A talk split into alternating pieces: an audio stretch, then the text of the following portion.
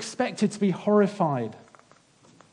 We're expected to treat, to, to consider those bystanders with contempt. They stood by and did nothing to help. Whereas in the second article, we all agree with the article. This young man was a hero. The name of Joshua Traylor will be honored. So we're returning this morning to the subject of, of evil and suffering. And again, we're going to start with considering that one of the big objections to God's existence that some people have. That is, there can't be a good God given the fact that there is so much evil and suffering in the world. Or phrased in a different way, people might say, even if there is a God, he can't be worthy of worship since he allows evil and suffering to continue. And I think as, as, we reflect on our reactions to those two news stories, we can get a bit of a sense of the force of that objection. Because often this objection is coming from that same inbuilt sense of right and wrong that is recognized by the writers of those articles. It's wrong to stand by and do nothing in the face of evil, but it's right and good and expected that we should do something if we possibly can. God is supposed to have the power. So why doesn't he act? Why does he, who is supposed to be good, sit by and do nothing as suffering and evil continue unchecked? And let's be honest, even as Christians, can't we wrestle with these same questions ourselves sometimes? As we see the evil around us, as we experience suffering ourselves, why doesn't God intervene? Joshua Traylor gave his life to help that young boy. What sort of God would stand by and do nothing? And that's the question I want to address this morning. What sort of God? If you joined us on the Life Explored course recently, you'll remember this, uh, the, uh, we addressed this very question. So, some of what we look at this morning will be a refresher for you. If you didn't come, you missed out. And I would encourage you to do it if, when we do it again. Maybe you're here this morning and you're wondering, what is the God of the Bible like? And if that's the case, do come and speak to us afterwards because we'd love to um, uh, let you know when we run the course the next time. In the first session of this course, we were invited to think about some of the popular views people have about God. And our group came up with a list that included the following distant, uncaring, harsh, demanding, just the sort of God, in fact, that might well sit by and do nothing in the face of evil. And if we were just halfway true in our assessment of what people think God is like, is it any wonder that people don't want to know him? So clearly, the way we view God is really important. And as we start this morning, I want to try and paint a picture for you of the God that is revealed in the Bible, as opposed to the God of popular imagination. And to do that, I'm going to focus on, two, on one fundamental difference that exists between those two kinds of God, and that is God's Trinitarian nature. You see, there are lots of different sorts of gods out there, but only the God of the Bible is revealed as being one God, yet existing as three persons. And this isn't some sort of just some sort of theological nicety that we can take or leave, something um, that we don't have to worry about too much. It literally makes all the difference in the world. Now, I know this is a bit of a leap. We, I started off talking about evil and suffering, and suddenly I'm talking about the Trinity. Um, so let me just uh, outline for you how I've structured this talk so you can get a bit of an idea of where we're going. So, overall, we're addressing this question of what sort of God, as in what sort of God would sit by and do nothing in the face of evil. Is this the sort of God that we worship? So, in this first part of the talk, what I'm going to do is try and address this question by contrasting these two kinds of God the kind of singular God of popular imagination with the triune God of the Bible. And in this first part, I'm not going to be referring directly to the Bible. Um, I'm going to speculate a bit, and I'm going to ask you to engage your imaginations a bit. And I know that's a bit different to usual, but just go with me. Because what I want to try and do here is set the stage for the second part of the talk, where I'm going to um, turn to a passage in Isaiah and talk about the God that is revealed to us in the Bible. And hopefully by the end, we'll see that it sort of fits together. So let's start by thinking about the popular view of God. This sort of God who's a singular kind of God as opposed to the Trinitarian God of the Bible. Now, before the universe or anything else was created, this God has existed alone for all eternity. So let's try and imagine what this kind of God is going to be like. Anyone want to give me a suggestion? Let me suggest to you then. I think he's going to be lonely. Did somebody did you say lonely? Yeah, I think he's going to be lonely, don't you? He's going to be bored. I don't know. I think almost by definition, he's going to be self absorbed. or self centered. Because what else is there? There is nothing else to contemplate. There is nothing else to look at. There is nothing else to relate to. So, this God can't have any intrinsic qualities that are outward looking, any intrinsic qualities that are relational. These things can't be part of his fundamental makeup. So, if we think of one obviously relational characteristic, love, how could this God have any intrinsic capacity to love when there was never anyone else or anything else to love? So, if this solitary God loved anybody, it must have only been himself. And what do we call someone whose love is turned in on themselves? We call them selfish, don't we? Not loving. And surely this what this God must be like. Somebody completely turned on, in on himself, selfish, self absorbed, with no innate ability to love, to be kind. There'd be no meaning to words like trustworthy or generous. Because to be trustworthy and generous, you have to have some object of that trust or generosity. So we have this self absorbed God who will assume is very powerful and intelligent. And for some reason, he decides to create a universe. Now, it's quite difficult to think why he would want to do that. Perhaps it was just a whim something to do for the sake of it. Perhaps he was bored. After all, what does a God do all day when he has eternity to fill? Perhaps he relished the challenge, and creating a universe like this would be a focus for his intellect. Perhaps he was just lonely and wanted someone to talk to, or perhaps he wanted someone to serve him. We don't know, but whatever the reason is, what we can say is it has to be to fulfill his own need in some way, because that's the kind of God that he must be. So, for whatever reason, he makes this world and he puts people on it. And initially, you can imagine he's quite pleased with it. It's like a child with a new toy. It all works just as it's supposed to. The planets go around the sun, the rain falls, the grass grows. It's got all these cute little people walking over it, talking to him, serving him, whatever it was he made them to do. And you can get the feeling that he sits back quite pleased looking at this. And this is really the God of the deists. A God, a powerful creator God who created and then sits back and just watches, distant and uninvolved. But then, these people that he's made, they mess everything up. The ungrateful creatures stopped worshipping him or serving him or whatever it had made them to do. It's like you're stroking the cat and it scratches you, or feeding the dog and it bites your hand. This shiny new toy is suddenly, toy is suddenly spoiled and broken. We all know what that feels like. All the anticipation, all the work, and it's already gone and broken. So, how's this God going to react? What does he do when this world that he's made goes wrong? Well, I suggest that it's not going to be in any way that's good for us. Remember, this is a God with no intrinsic capacity to love, to be patient, or to be kind. This is a God who is selfish and self absorbed. And what, how do people like that react when things don't go their way? Well, sometimes they get angry and they lash out. So this God might get angry and destroy the world. Or perhaps he might just sit back and just watch it destroy itself with the same kind of indifference that a child might show to a sandcastle that is made being washed away by the incoming tide. The likelihood is that this kind of God will either be angry and judgmental or distant and uncaring. In fact, isn't this exactly the kind of God that many of us around, uh, around of us believe in? These are all words that were on the list of popular views people have about God.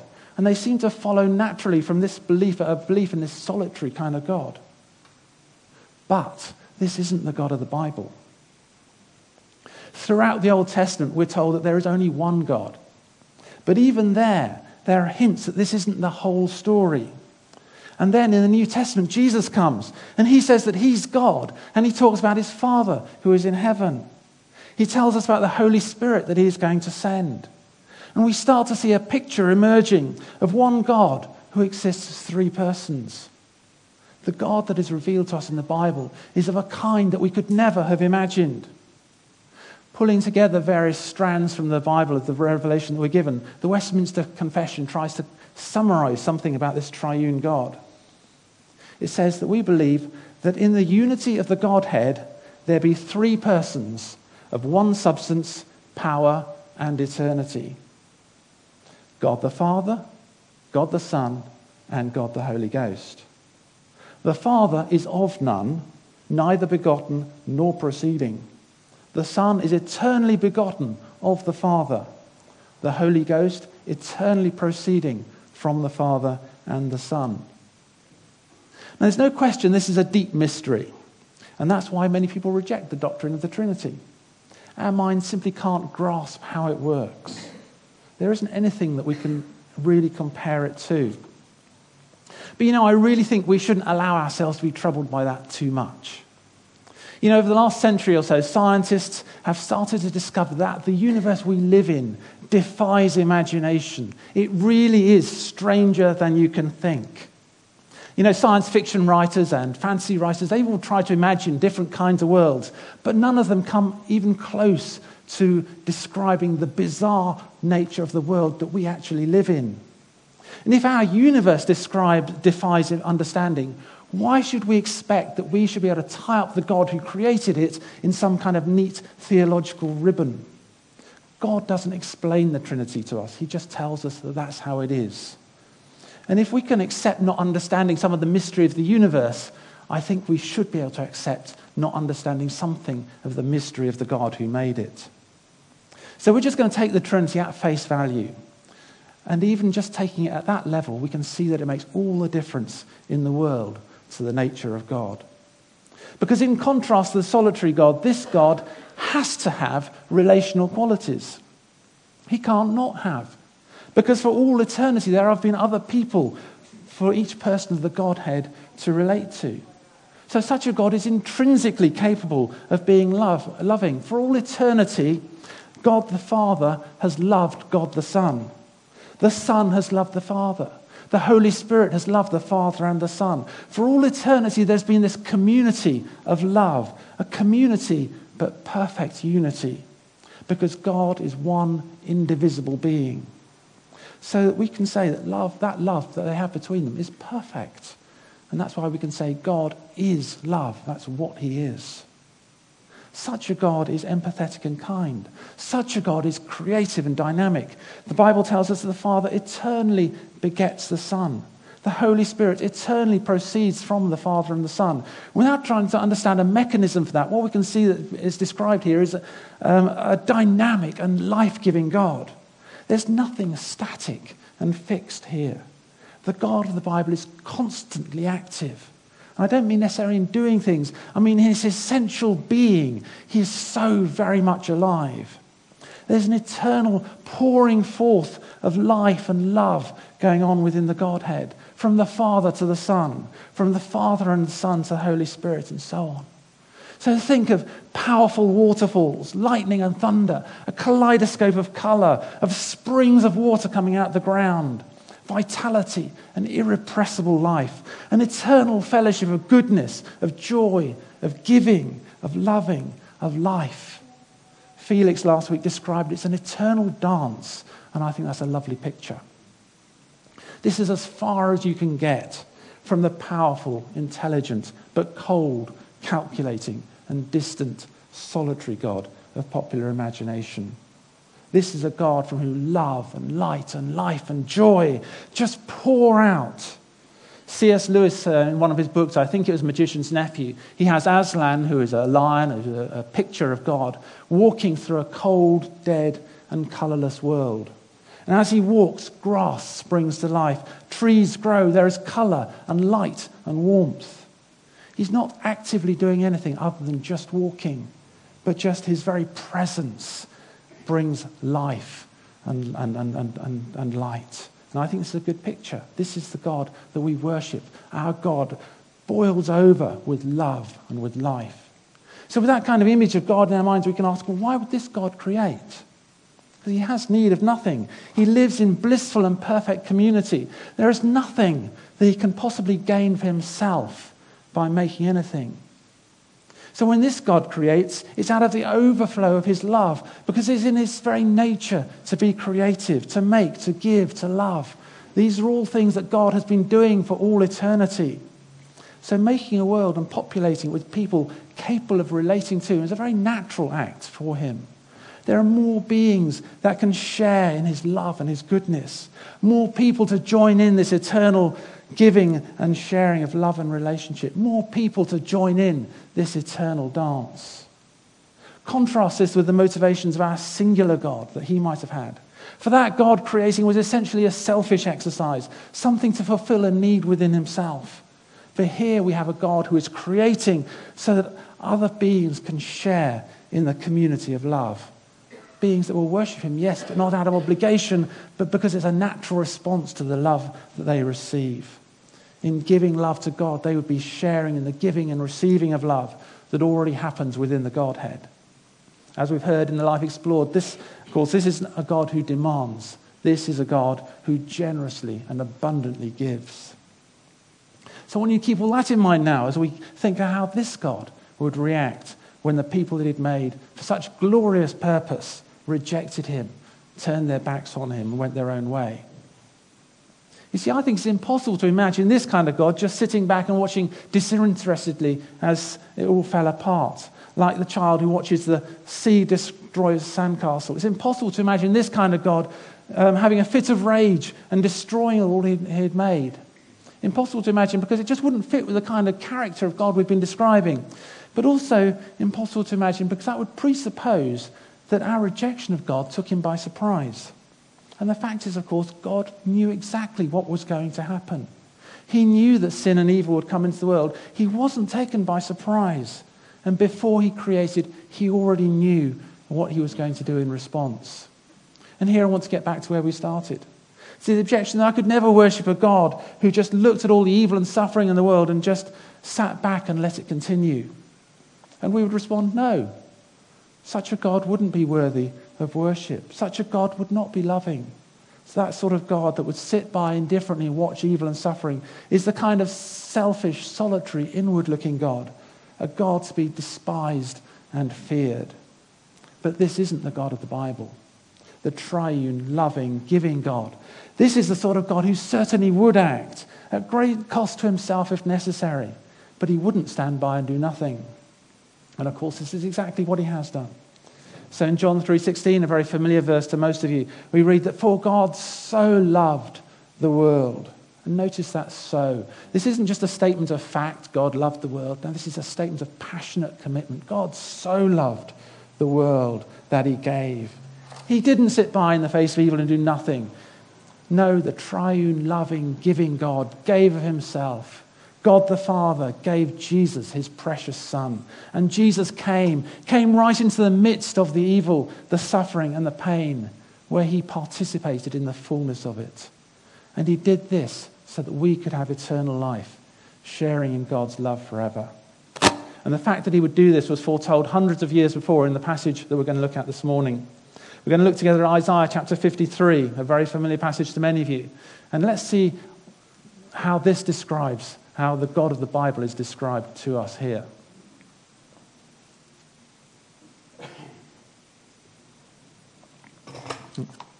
So I'm going to read the whole chapter and then just pick up on a few points from it afterwards. So, reading from verse 1 of um, Isaiah chapter 53. Who has believed what he has heard from us? And to whom has the arm of the Lord been revealed? For he grew up before him like a young plant and like a root out of dry ground. He had no form or majesty that we should look at him, and no beauty that we should desire him. He was despised and rejected by men, a man of sorrows and acquainted with grief. And as one from men hide their faces, he was despised, and we esteemed him not. Surely he has borne our griefs and carried our sorrows. Yet we esteemed him stricken, smitten by God, and afflicted. But he was pierced for our transgressions, he was crushed for our iniquities. Upon him was the chastisement that brought us peace, and with his wounds we are healed.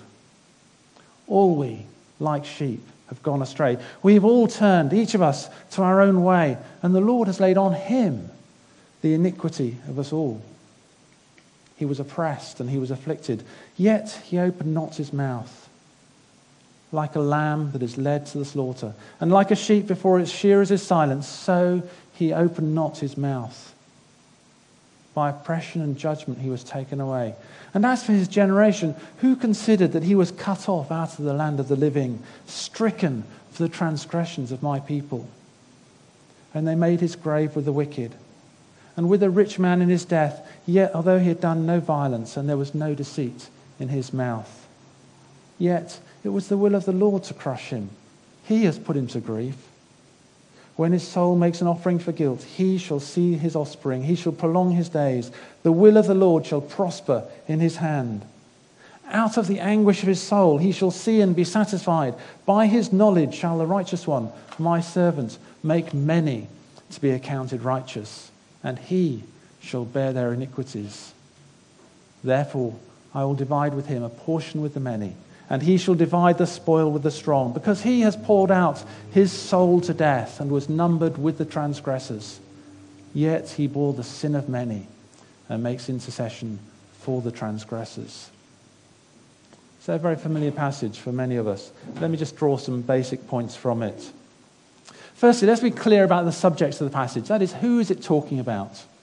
Well, if you're familiar with the gospel um, accounts of Jesus, you'll recognize straight away this, this passage describes Jesus and his life and his death with incredible accuracy. And the writers of the New Testament make it clear this is, in fact, um, the case. There are many references we could look at, but one example is found in Acts chapter 8. You might recall that Philip um, encountered a senior official from Ethiopia writing his passage and reading the following passage. Like a sheep, he was led to the slaughter, and like a lamb before its shearers is silenced, so he opens not his mouth. And you'll recognize that as being in the passage we've just read. And the official said to Peter, About whom, I ask you, does the prophet say this? About himself or about someone else? Then Philip opened his mouth, and beginning with this scripture, he told him the good news about Jesus. So that's the first and most basic point. We can be confident as we read this passage that we're reading about Jesus, the second person of the Trinity. And so this is a passage that describes how our God came to earth to bear our sin, to carry our grief, and our sorrow. In other words, this passage is all about God dealing with evil and suffering. So our God can't be accused of sitting back and doing nothing. The Bible teaches that he has already done something.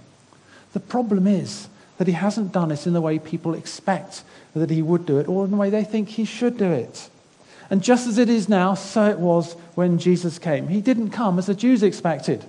So in John 12, we read that though he, that is Jesus, had done many signs before them, they still did not believe in him, so that the words spoken by the prophet Isaiah might be fulfilled. Lord, who has believed what he has heard from us, and to whom has the arm of the Lord been revealed? So, our, our, passage this morning opens with a prophecy that the Jews would not receive Jesus, that he would not be believed, but instead he would be despised and rejected. Well, why was this? Well, Israel was an occupied country. And the Jews were looking for a mighty warrior king who would come and destroy their enemies. And Jesus didn't come like that.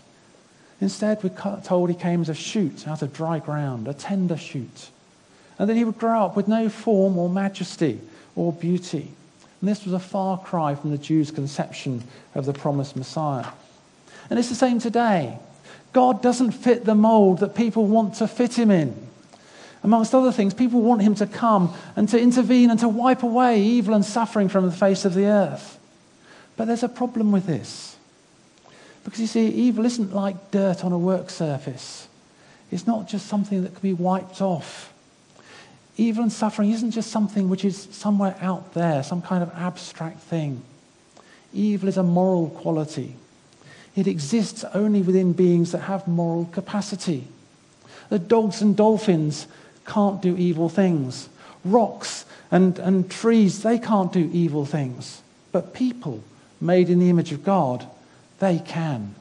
Think of terrorism, war, murder, hate, theft. They're all done by people. So when we object that God should do something about evil and suffering, what are we asking?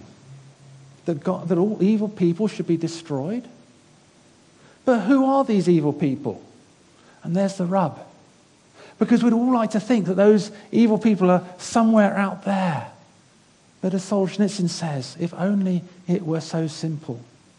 If only there were evil people somewhere insidiously committing evil deeds, and all that were necessary was to separate them from the rest of us and destroy them. But the line, he says, that divides good and evil cuts through the heart of every human being. And who is willing to destroy a piece of his own heart. If God did come and destroy evil, as some seem to demand, who would be left standing? In his mercy, God had a better plan. So rather than coming as a mighty warrior king in judgment, we're told that Jesus came as a shoot out of dry ground. In other words, his was an, an inauspicious beginning. He grew as a tender shoot, vulnerable and weak. He had no image that would cause us to desire him. And those who are looking for someone big and powerful, well, they missed him. And just a quick aside, are we guilty of the same sometimes? We look for, do we look for the big and the dramatic?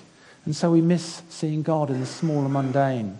That's why we encourage people week by week to come and bring their stories, and not to worry that those stories are too small. The world looks for the big and the spectacular, but that's often not how our God works. Often it's in the small and mundane that God is working. So let's not miss out on seeing God working by looking in the wrong places. So, moving on in the passage, one of the main things that stands out in this passage is that Jesus would suffer throughout his life and that his life would end in a cruel and unjust death. If your Bible has headings, and the chances are it titles this passage, The Suffering Servant. If I just remind you a few extracts, you'll see why. He was despised and rejected by men, a man of sorrows and acquainted with grief. Surely he has borne our griefs and carried our sorrows, yet we esteemed him stricken, smitten by God, and afflicted. But he was pierced for our transgressions, he was crushed for our iniquities. When God came to earth, he came to suffer and to die. We're told that he has borne our griefs and our sorrows. There's no suffering that we can endure that he has not already carried. In the New Testament, Jesus describes our high priest, and we're told that he's not unable to sympathize with our weaknesses because he too lived as a man and suffered all that we suffer. This is our God. There's a play called The Long Silence. It tells a story about a group of people that decided that before God could judge them, he would have to know how they had suffered in life. They said God would have to live on earth as a man. He should be born illegitimate and a Jew. He should be betrayed by his closest friends. He should face false charges. He should be tried by a prejudiced jury and, and, and, and convicted by a cowardly judge. They said he should be tortured and he should see what it means to be terribly alone and then he should be allowed to die. And we're told that as each person announced his part of the story, uh, the, the, um, the sentence, loud murmurs of approval went up from the crowd. But when the last one had finished, there was a long silence. No one uttered another word. No one moved. For suddenly they all knew that God had already served his sentence. See, our God didn't sit back indifferent to our suffering. He came right into the midst of it and experienced it all. He carried it all. And that matters. It matters because it means we have a God who understands what we're going through. When we're in the midst of trials of various kinds, we know that Jesus has already walked that path before us. When we pray, we aren't praying to a God who can't comprehend what we're going through. He knows, He's been there, and that's a real source of comfort. It matters because it means we can trust Him. We might not understand why God allows evil and suffering in the first place. We might not understand why He lets it carry on. We might not understand why we, in particular, have to suffer the specific trials that we are going through. We might understand why Jesus had to come uh, in order to address that problem. There might be all sorts of whys that we don't and can't answer. But the fact that He was willing to put Himself on the line that he was willing to come right alongside us in our suffering, means that we can be sure that he cares, that he is good, that he's utterly serious about dealing with the problem, that he's willing to pay the highest price. So even if we don't know the answers, and often we won't, one thing we can be sure of is that we can trust God. Imagine that you're feeling unwell and you go to see the doctor, and after examining you and running a few quick tests, the doctor tells you that actually you're very seriously ill. So Ill Ill, in fact, that you need an immediate kidney transplant. And given your condition, that's going to be a really risky procedure. Now, I know this is a really far fetched scenario. Just imagine. So, you're probably feeling quite skeptical about the diagnosis. You're very unsure that you want to undergo the operation. You've got a lot of questions. You're not sure that you trust the doctor. But then imagine the doctor tells you further to make matters worse, you have a rare blood type. And, and a donor is never going to be found in time. But he goes on and says, but he shares that same blood type, and he is willing to give you one of his kidneys. Now, do you trust that doctor more or less? Are you more or less likely to agree to the operation? Aren't you likely to trust him more? But if so, what's changed? You still don't really understand what's going on and what the, why the operation is necessary. The risks haven't changed. But the fact that the doctor is willing to put himself on the line, to get right alongside you, to bear the cost, to share the risk, that changes something, doesn't it? Something fundamentally changes in the way you view your doctor, and that's going to uh, change the decision you make. So we can trust God even when we're going through tough times because He has shown Himself to be the sort of God who cares, the sort of God who can and will intervene, the sort of God who has come right alongside us and carried our griefs and our sorrows. He doesn't promise that in this life He will take away all our suffering, but He does promise that He will always be with us. He doesn't promise that He will answer all our questions, but He has demonstrated that He is trustworthy and that He really cares. So, if you want some points of application, there's one for you this morning. No matter what you're going through right now, know that you can trust God. Reflect on the sort of God He is. Remember the fact that He has come and He has carried your sorrows. And then try and let go of some of those questions and know that you can trust God. But of course, the fact that Jesus came into this world and bore our griefs and sufferings was more than just about helping us to live through the sufferings we experience in this life. He didn't just come to share the experience so that he knew what it was like. The reason he came was to deal with the problem of evil and suffering right at its root. We read in this passage that Jesus came and bore our iniquities. He bore our sin so that many would be made righteous. That is, we'd be made right before God able to share in relationship with Him again. And this was all part of the eternal plan. I think it's very important that we understand that. We mustn't think that Jesus coming um, and giving and, and, and, suffering and dying was some kind of emergency intervention. Um, when we read in the passage that all we like sheep have gone astray, each of us to his own way, God knew that that was going to happen.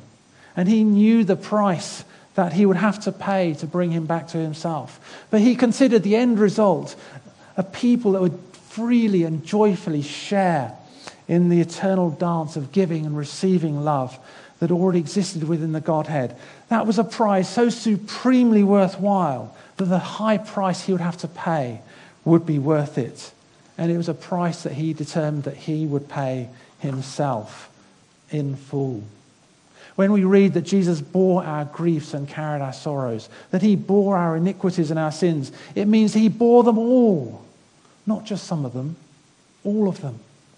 When Jesus left the glory of heaven and came to earth, he didn't just come to taste what it was like, he embraced it in its fullness.